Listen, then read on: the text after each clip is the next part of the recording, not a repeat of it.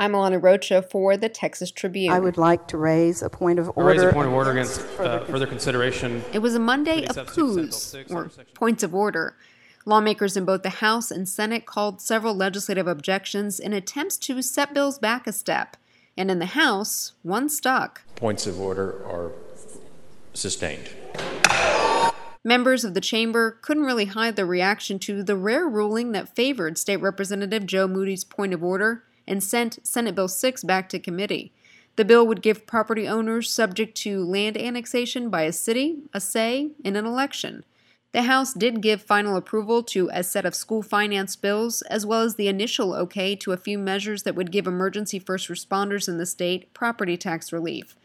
Also, Monday, a House committee approved the Senate's version of the must pass sunset bill to keep some state agencies operating past September. It's important to note not a single bill has made it to Governor Greg Abbott's desk, and with just a little more than a week left in the special session, it is looking less and less likely lawmakers will pass all 20 of his agenda items. Still, Abbott is celebrating his successes and at the expense of his predecessor, U.S. Energy Secretary Rick Perry. In an interview with the Austin American Statesman over the weekend, Abbott said he's, quote, achieved legislative goals that Perry pined for but was never able to achieve, end quote, including the law to ban sanctuary cities, which allows local law enforcement officers to question the immigration status of people they detain or arrest.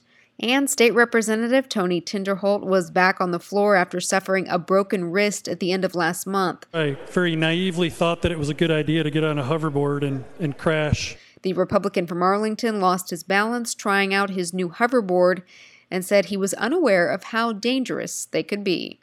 Stay up on the latest legislative happenings at texastribune.org. I'm Alana Rocha in Austin.